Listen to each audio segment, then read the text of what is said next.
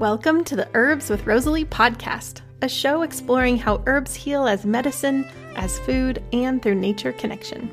I'm your host, Rosalee de la Forêt. I'm an herbalist teacher and the best selling author of the books Alchemy of Herbs and Wild Remedies. I created this podcast to share trusted herbal wisdom so that you can get the best results when relying on herbs for your health.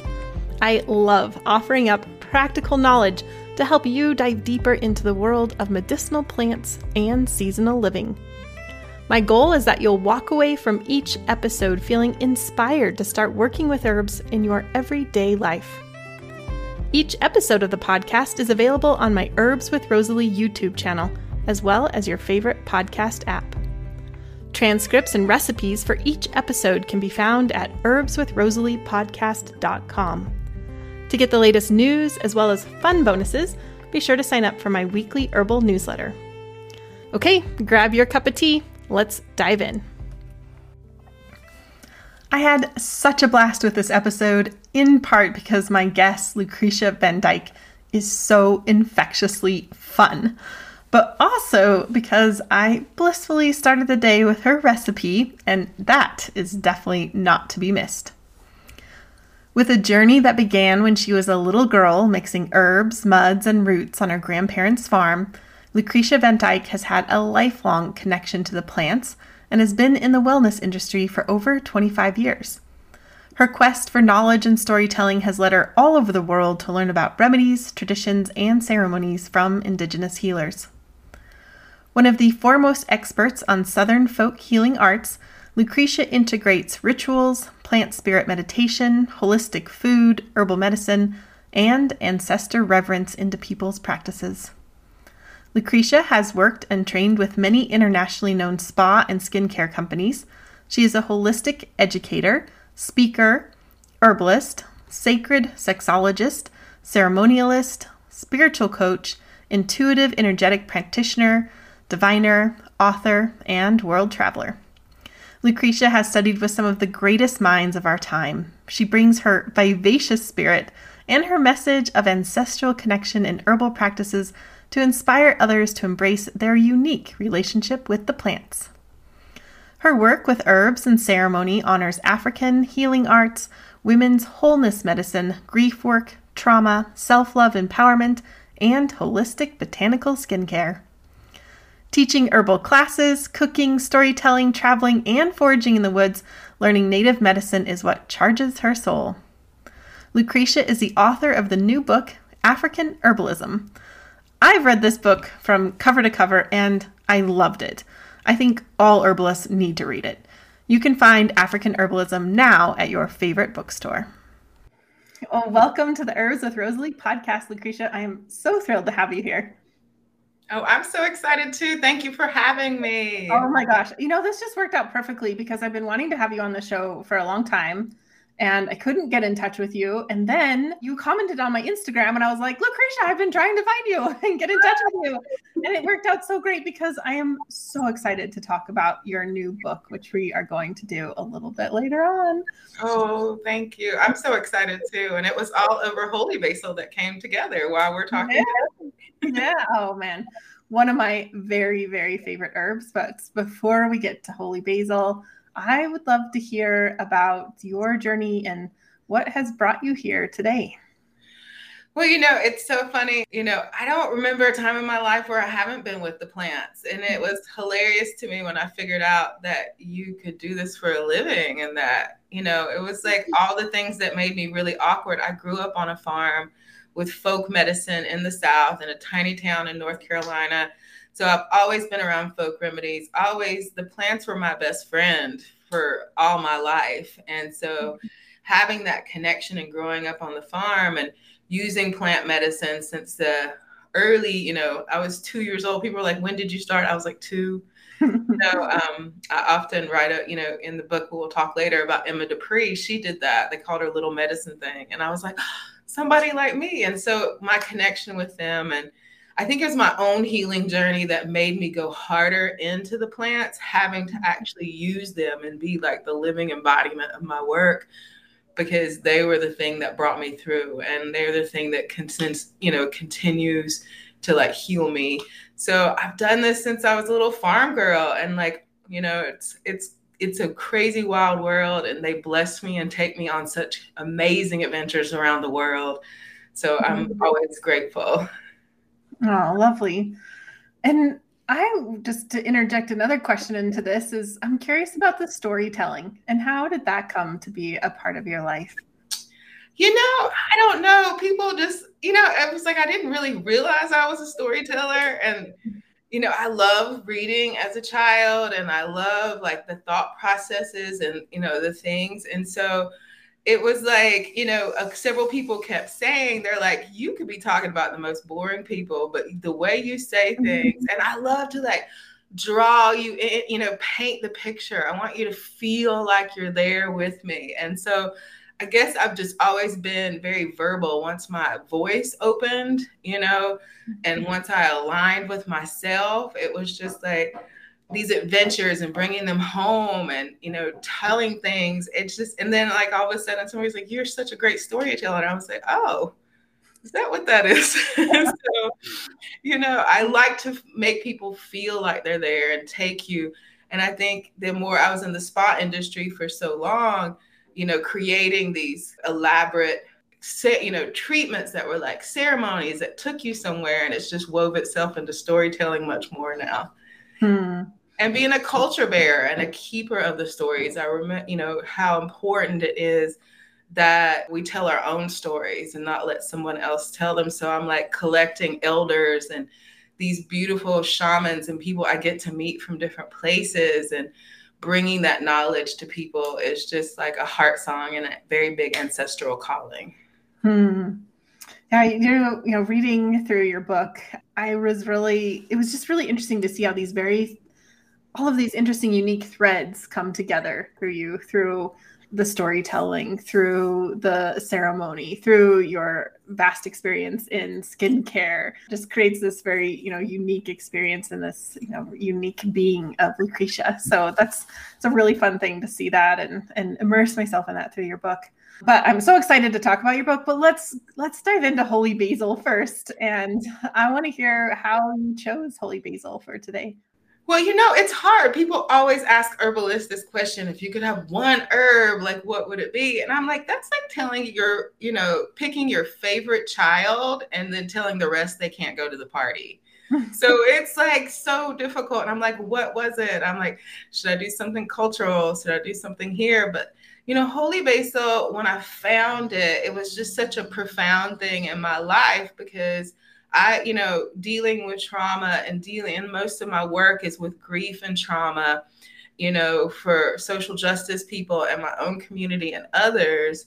But like for myself, like holy basil, the thing is like PTSD, like it helps with trauma, it helps balance the body.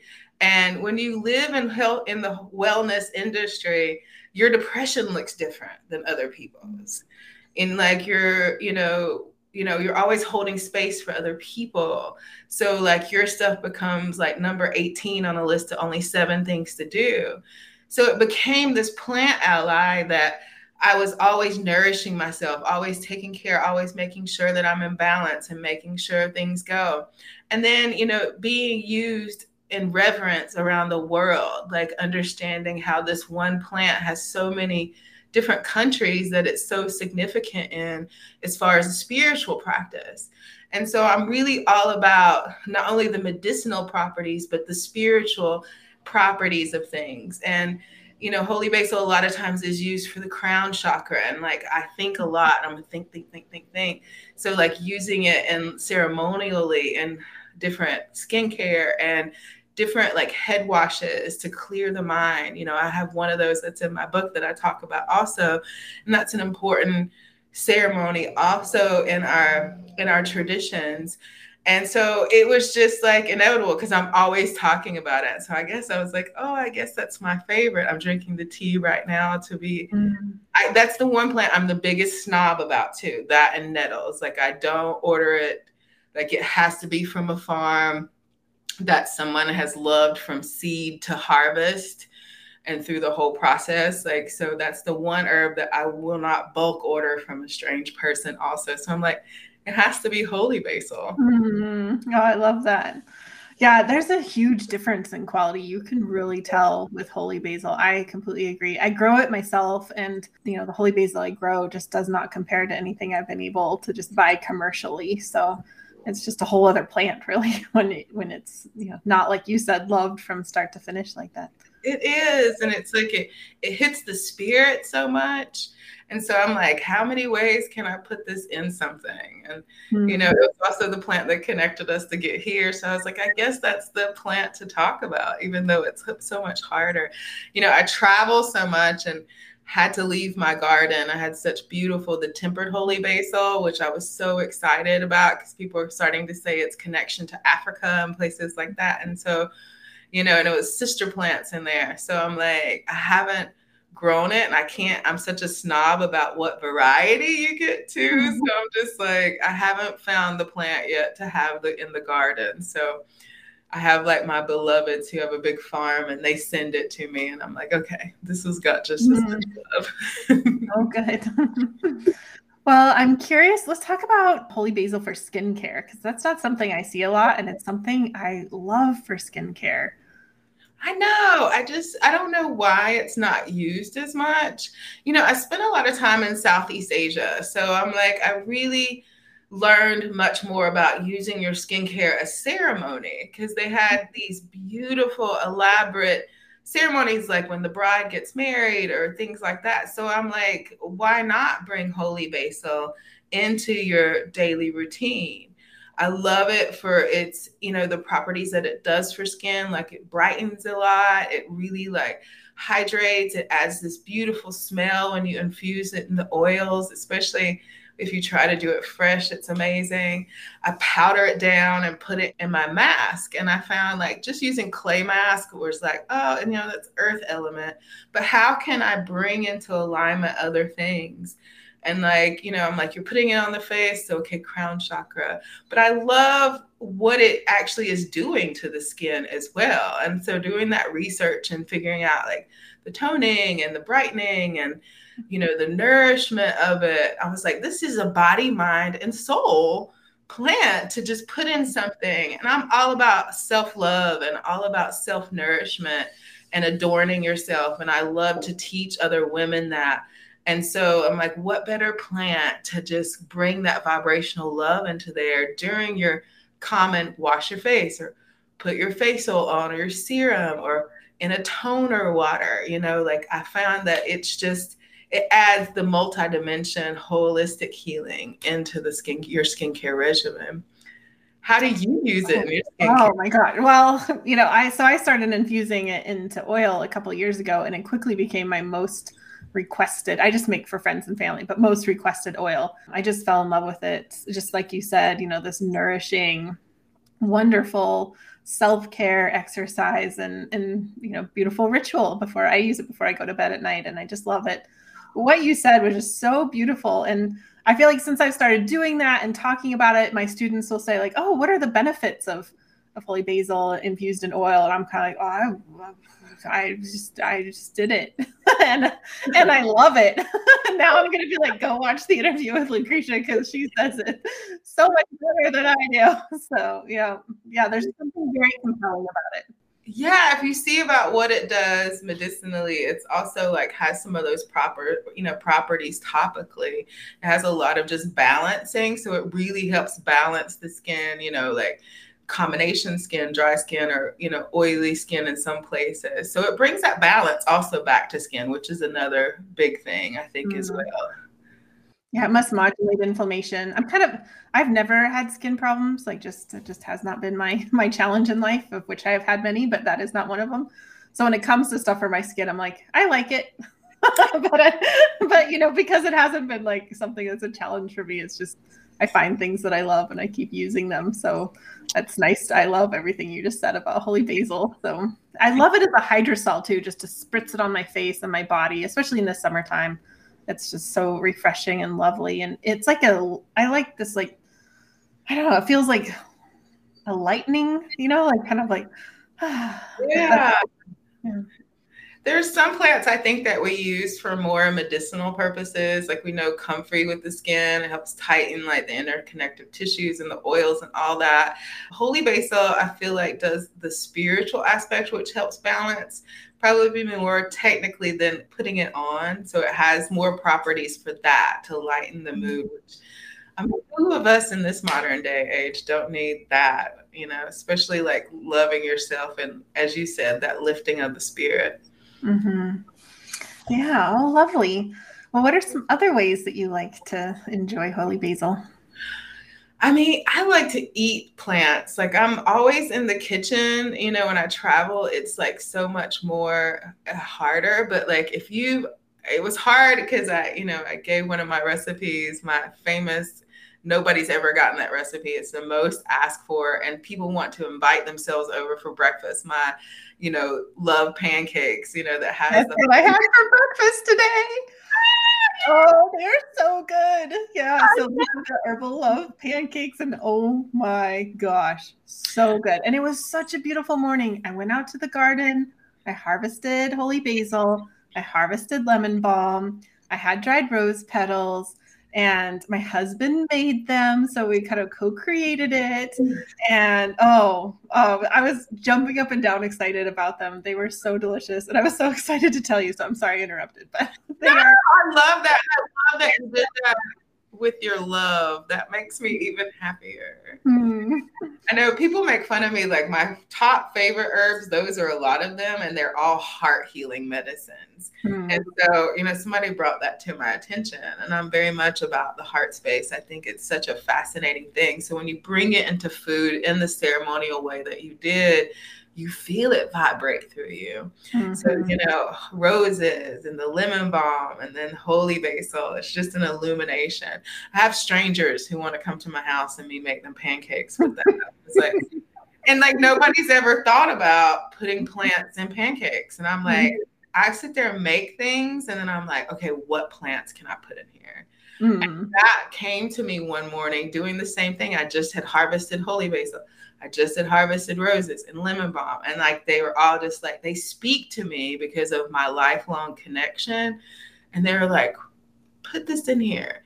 And I spent a year also being addicted to roses. I was really working on a lot of heartbreak and a lot of grief mm-hmm. and my grief work. And so I was like, how many things can you overdose on roses? I'm like looking at that too. So I love that. And holy basil pesto. Like once you do that, you will not go back to regular pesto. People do hmm. all the basils, but holy basil pesto, if you want to have a spiritual experience with a bag of like pretzel chips or any type of thing.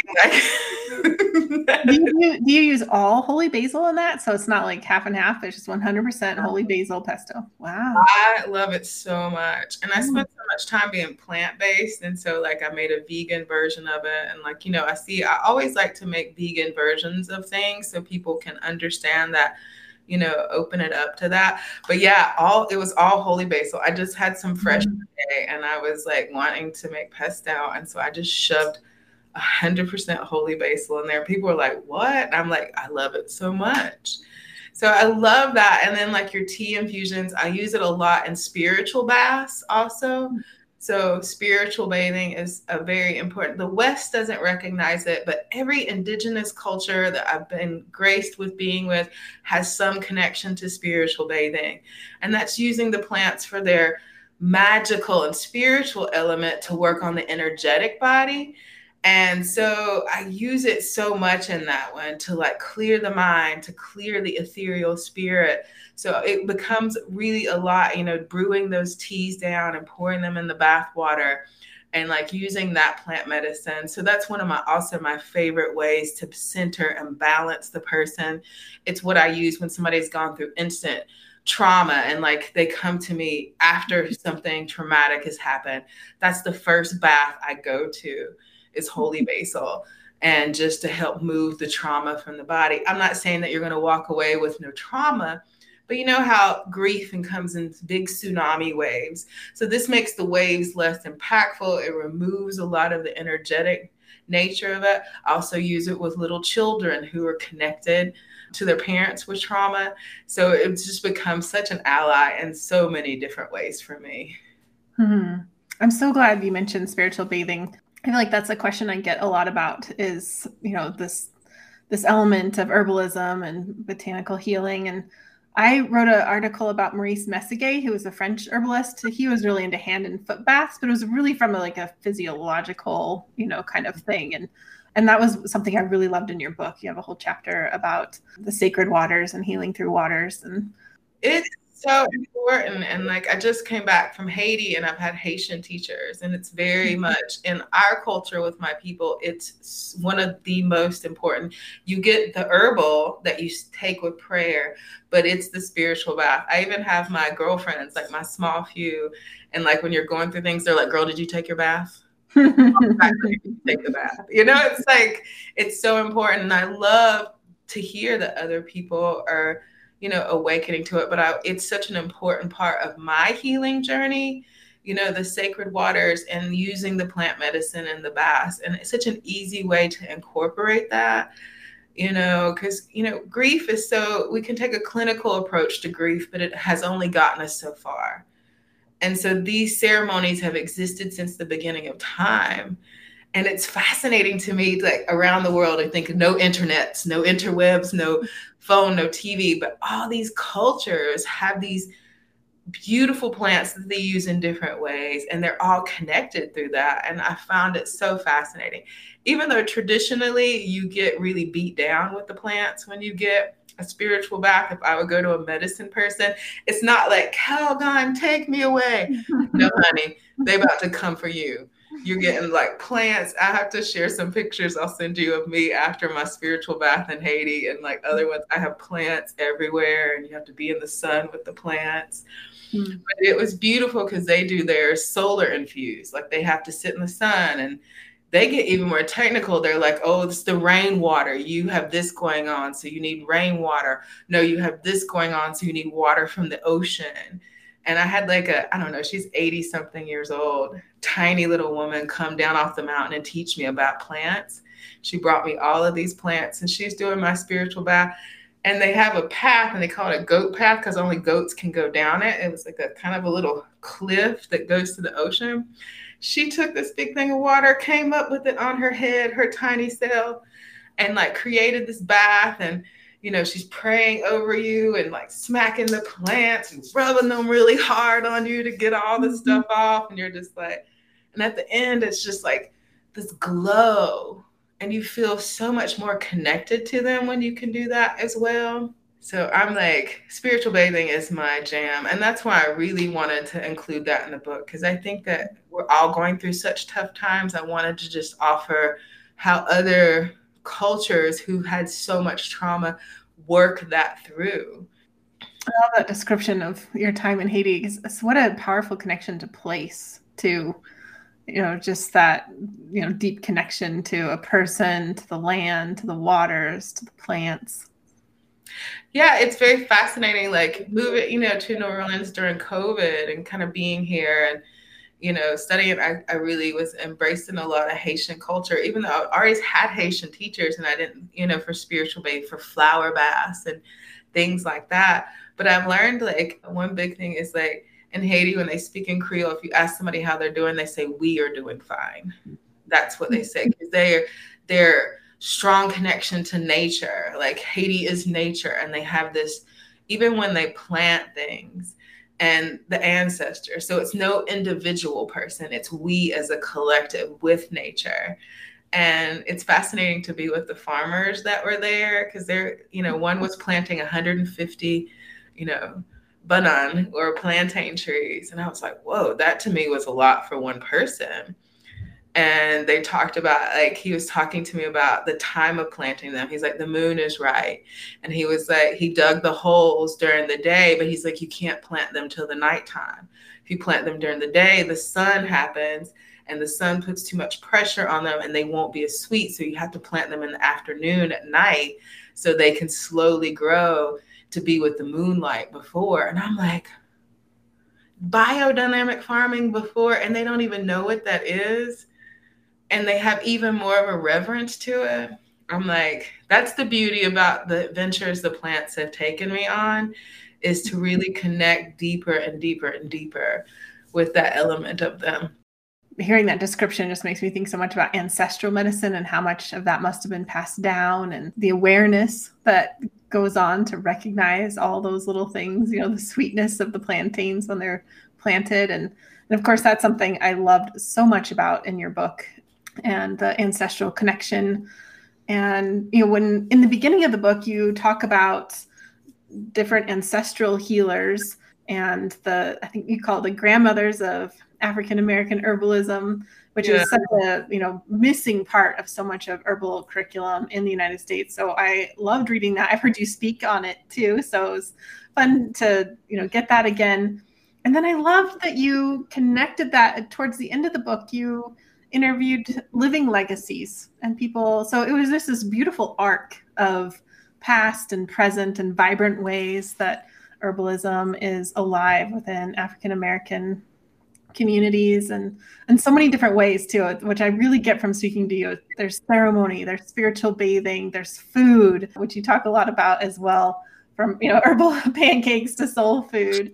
Know yes was important for me to mention living legacies. You know, I'm all about getting your flowers now while you're living. And so many people in the herbal community, it's like, I don't know people of color healers. And I'm like, are you, you know, so these are people who are colleagues who I wanted you to see from these different parts of the diaspora, different parts of the world, like, you know, you know, the Gullah Geechee people. I loved having Willanese, who's Haitian, like her passion when she talks in Creole, like she goes into Haitian Creole and her reverence and having that recipe in Creole, also in English, was super important. So you can see how, you know, we have changed and mutated and keep changing and mutating and growing and honoring our ancestors in so many different ways. Bevin's always funny. She Bevin Clare, she's like, You're always talking about ancestors and plants, ancestors and plants. I'm like, that's my life. Mm-hmm.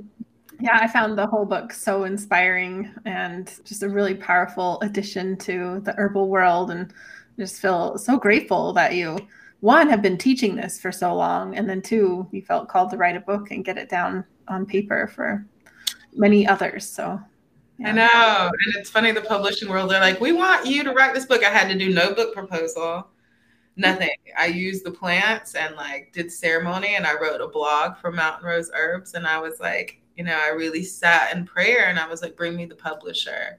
And it was like a several months later, like two or three months later, you know, this publisher was like, we want you to write this book. You don't have to do a book proposal, but we want you to write it in six months. Oh. That book was written, there were like 40,000 words in six months. I wrote 55,000 words and just a little. I was like, I need, you know, after Hurricane Ida came here to New Orleans, it was like, no electricity for a week. So I had a few little lumps, but I got in, you know, a little overtime. I had to extend it. So, you know, it's not all the things that I wanted to. And it was done in six months, which was a lot of feels because you're doing, you know, you've written books, you do like six hours of research to use one paragraph. And so, you know, really listening to our people's, you know, history and you know, spending hours with some parts of history that are not so beautiful and that are very guttural and painful. And so that's again why Holy Basil came into my life for writing. Is like sometimes I'd have to close the computer. You know, you can't write about our history without talking about the transatlantic slave trade. But then also seeing what that did by coming through the South and really influencing how we do medicine. And so that story was really important for me to share. Like through the trauma, there was something birthed from that trauma. Mm-hmm. And, you know, it was like, but six months, I was like, hopefully I'll have much more time on the next book. was there anything that surprised you through the writing of the book, either through your own process or, you know, things you learned?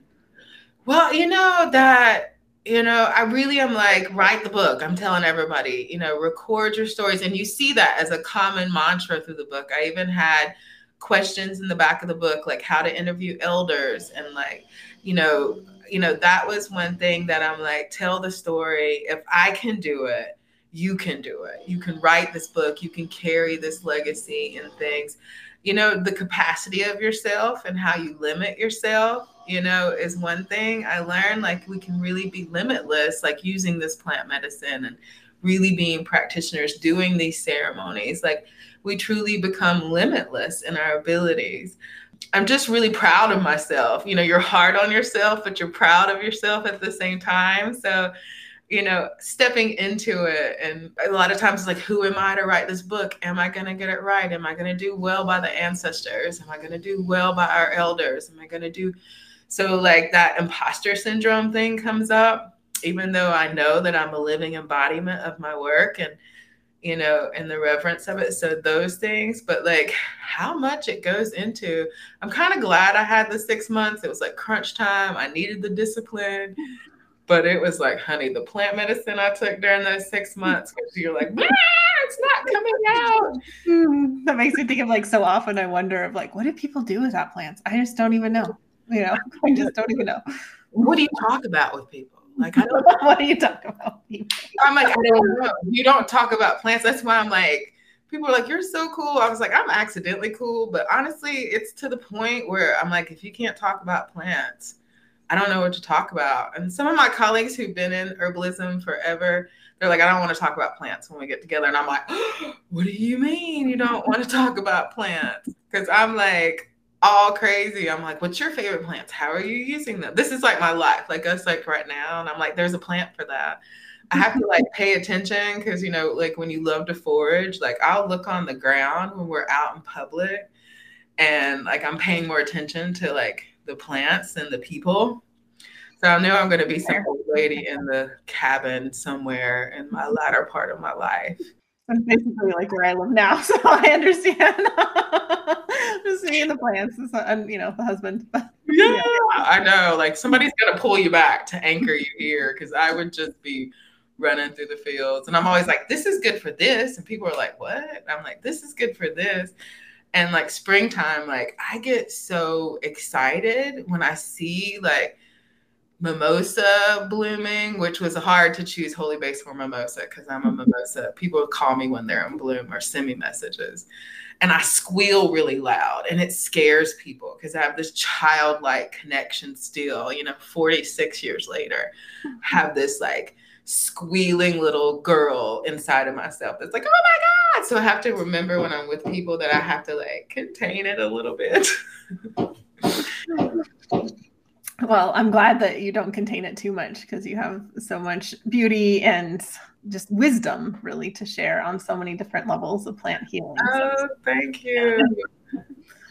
Well, do you have anything else to share about Holy Basil? We kind of got off tracked onto the book, but um, to to leave holy basil behind.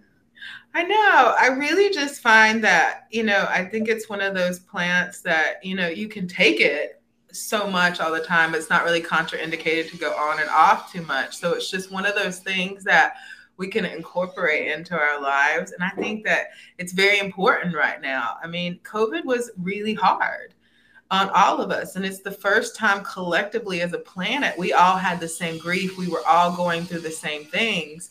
And so I find that it's very important to figure out how to incorporate that into your life.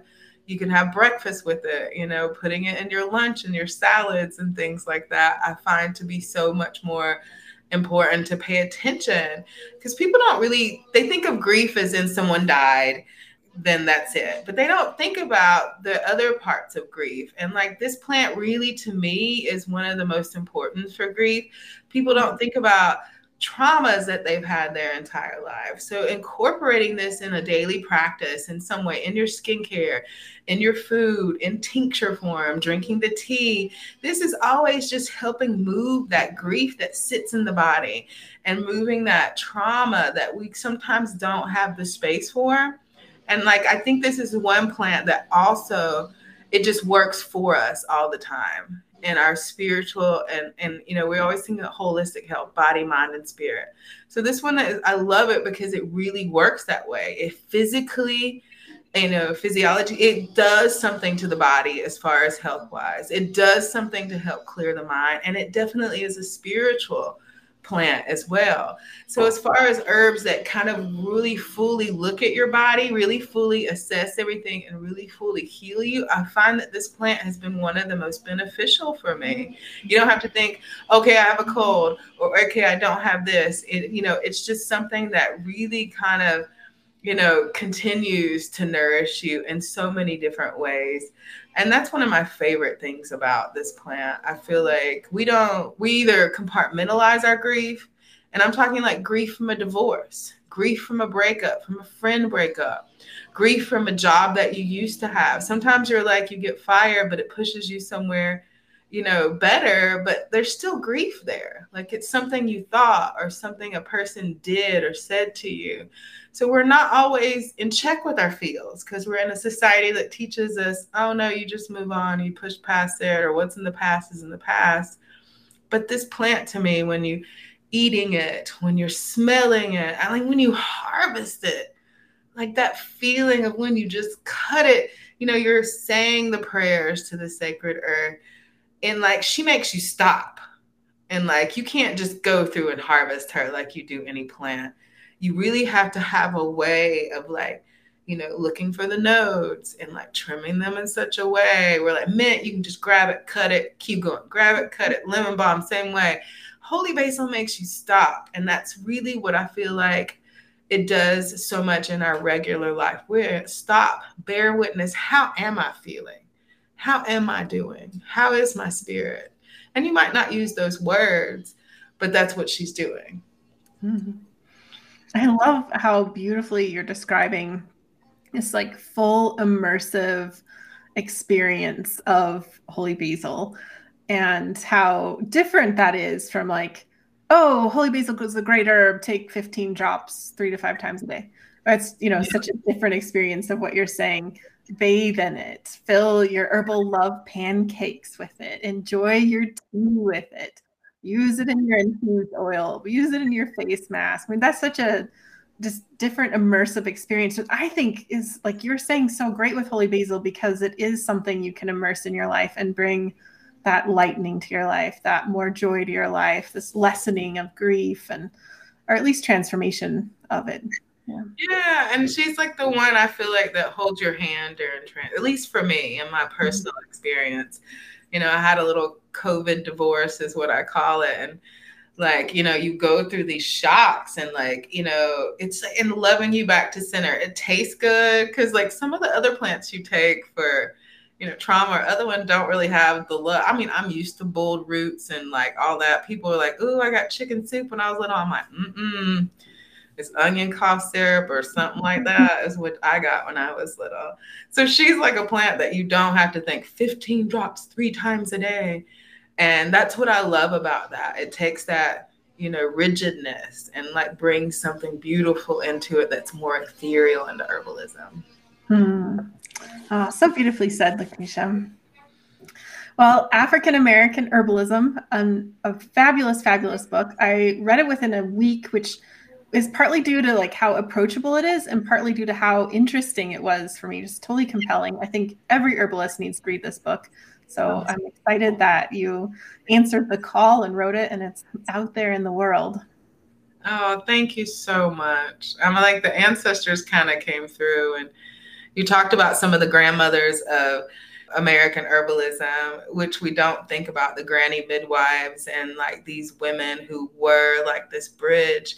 And it's weird how they, as soon as I started, you know, anger, I also talk about that in the introduction. Anger was the alchemy tool that led me to writing this book. I'm like, this is not our story in the Americas. This is not my story in the South you know the south is a bittersweet place but i'm so fortunate to be a part of the new south and like these people started coming to me. I didn't even have to research them. You know it mm-hmm. was just like something came through or some kind of voice or this kind of person like and then i started meeting some of their ancestors.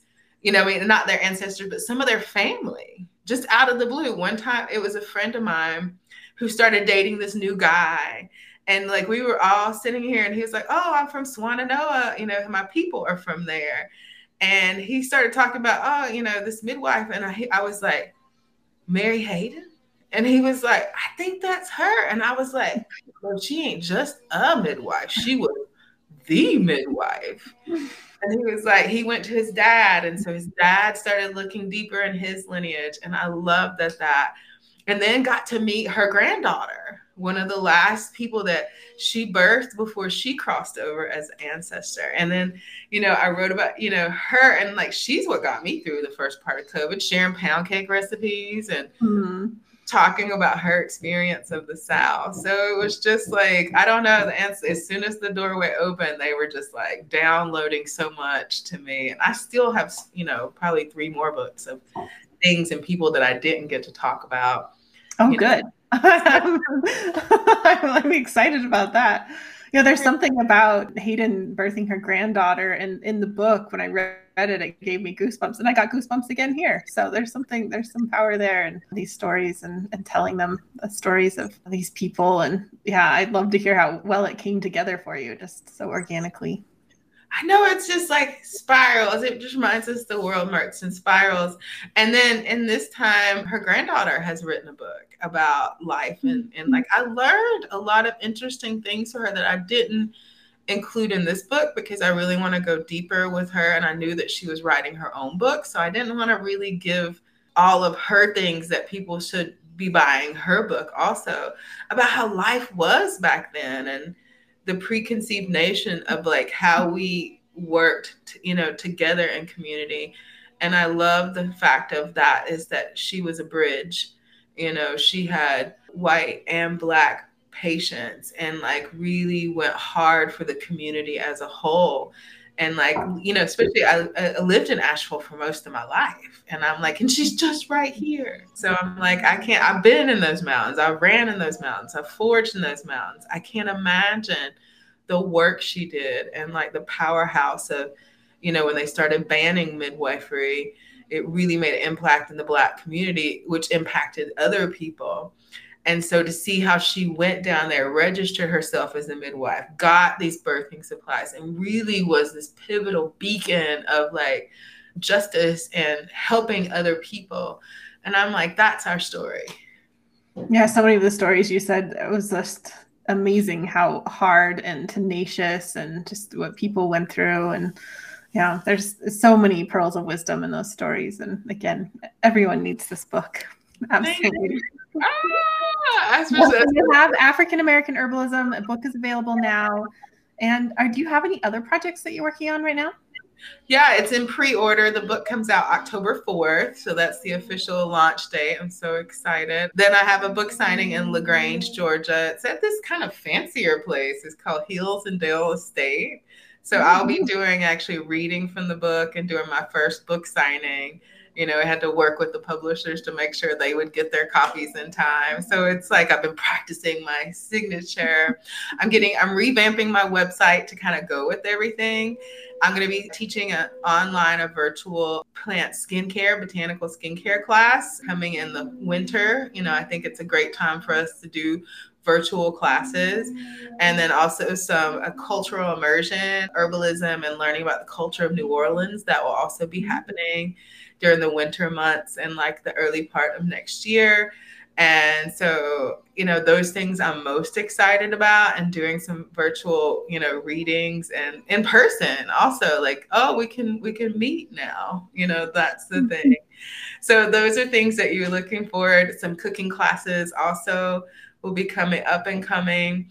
And so my website, when it it will have all those different things on there. Also, some I'll be advertising on my social media so people can get, you know, in the know. I love cooking, and I was like, you know, I've been toying back and forth, and everybody's like, my friend watched me taught a class for CoreyPine Shea for Blue Ridge, his school. And like my friend came with me to assist, and she's like, "Oh my God, this is what you need to be doing, like mm-hmm. in the kitchen." So I really want to do more of those kind of classes, teaching people how much plant medicine you can put in there, making your spices and stuff as well. Oh, lovely. All of that sounds so wonderful. And yeah, it's what a gift those classes will be to many people. I'm especially excited about your skincare class because you have so much extensive experience and, and bringing that to to a wide array of folks online is just really great. I know. I didn't. My friend was like, people don't really teach botanical skincare. And it was my first love. Like, mm-hmm. you know, I talk about that. Like, I would mix muds and clays and roots and put them on my brother. He was my first herbal patient or herbal client. And like he's like, You tried to poison me with pokeberries. And I was like, I was doing an exorcism. Your lymphatic system was janky, you know? So I mean, I was just like all the time beautifying myself. And like, you know, you forget sometimes because, you know, the world gets so crazy, like what your original love was. So I'm very excited to kind of come back in here. The spa industry was a little hard you know, and they'd taken that beautiful part of it. And so it took coming into herbalism to come back to my original love. So I'm mm. excited to come harder with that. I'll be teaching online classes for Verse also, which is an herbal platform. They're in the West Coast, which they have people from everywhere. So I began this Saturday is my first class with them too. Oh, lovely. Well, I think we're ready for our last question. And as listeners know, I asked all my guests the same question. And then for season six, I thought I'd do something different. So I went to my newsletter readers and I said, What question do you want to hear? So a shout out to Laura and Anne Marie for both submitting the winning question. And they're both going to get assigned a signed copy of one of my books. And thanks to everyone who submitted questions and, and for being a part of that newsletter herbal community. All right, Lucretia. So the question for season six is Herbs give us so much. How do you like to give back to the plants? Oh, I love that question. Mm-hmm. You know, I really wrote about this some in my book also, is like by living in constant reverence of them, mm-hmm. by not allowing myself to come into, you know, this is treating this and this is treating that. Like, but you know, being in reverence, they're part of my morning meditations and prayers. Like I pray to the earth constantly. I'm constantly giving you know, making things to give earth offerings. I'm constantly mm-hmm. like, I sing before a harvest and I sing to them even when I'm not harvesting. And I love to come to them, not needing something from them as well. And it's praying reverence to all the elements that provide them for us. So I'm in constant reverence and constant awe of them at every single part of my day. I'm just, you know, and and thanking them you know, thanking them even when I'm not using them, even when I just go buy my herbs in there, I just thank them all the time. I keep tiny crystals, like just little crystal chips. And like if I'm just out walking, not foraging, because I try to make sure that I'm not always taking. You know, mm-hmm. that's what kind of scares me about the online foraging. Everybody needs to be a forager without learning the proper reverence of them and to keep this a sustainable thing. So I, I sprinkle little tiny rose quartz chips, like if I'm just somewhere or if I see a tree, I like really see this tree and mm-hmm. like am in awe of them constantly and sing the songs of my people to them as well. Oh, that's such a beautiful response. I am so glad that you got this question.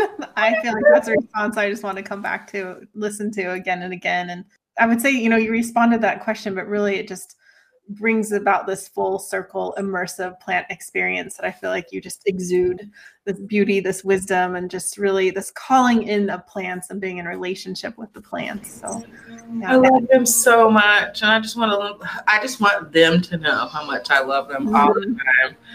All the time. I don't want this to ever get old or not want to talk about plants. I don't you know. your, your excitement and enthusiasm is contagious. I will say it's been such a pleasure speaking with you, and I'm just so grateful that you're here to share your plant wisdom with us. Thank you. I know people like it's so funny. They call me like sometimes the Beyonce or Lizzo of herbalism. So it's like I'm always like, love yourself with the mm-hmm. plants. And the way I describe them, I'm like, it's sexy. It's you know, this is luscious. And so my words are not as technical as most. So thank you for appreciating my love language with the plants. Absolutely. Oh, thank you again so much, Lucretia. Thank you. For the listeners, don't forget to head over to herbswithrosaleepodcast.com to get free access to Lucretia's Herbal Love Pancakes recipe card. You seriously don't want to miss out on these. Also available are the complete show notes, including the transcript. You can find Lucretia on Instagram at lucretia.vandyke and at her website, lucretiavandyke.com. I deeply believe that this world needs more herbalists and plant centered folks. I'm so glad that you're here as part of this herbal community. Have a beautiful day. Hey, thanks again for spending your valuable time with me today. I hope you found today's episode helpful. And if you're a new listener, thanks for checking out the show. And don't forget that you can find all the recipes, links, and show notes over at herbswithrosaleepodcast.com. While you're there, you can subscribe and get updates when new episodes release, and even submit your requests for future podcast episodes. The world needs more people who are connected to the earth and the healing gifts of plants. I'm so glad that you're here for this adventure. Thanks for listening. Thank you to Rising Appalachia for the use of their beautiful song, Resilience. Listen to more from Rising Appalachia at risingappalachia.com.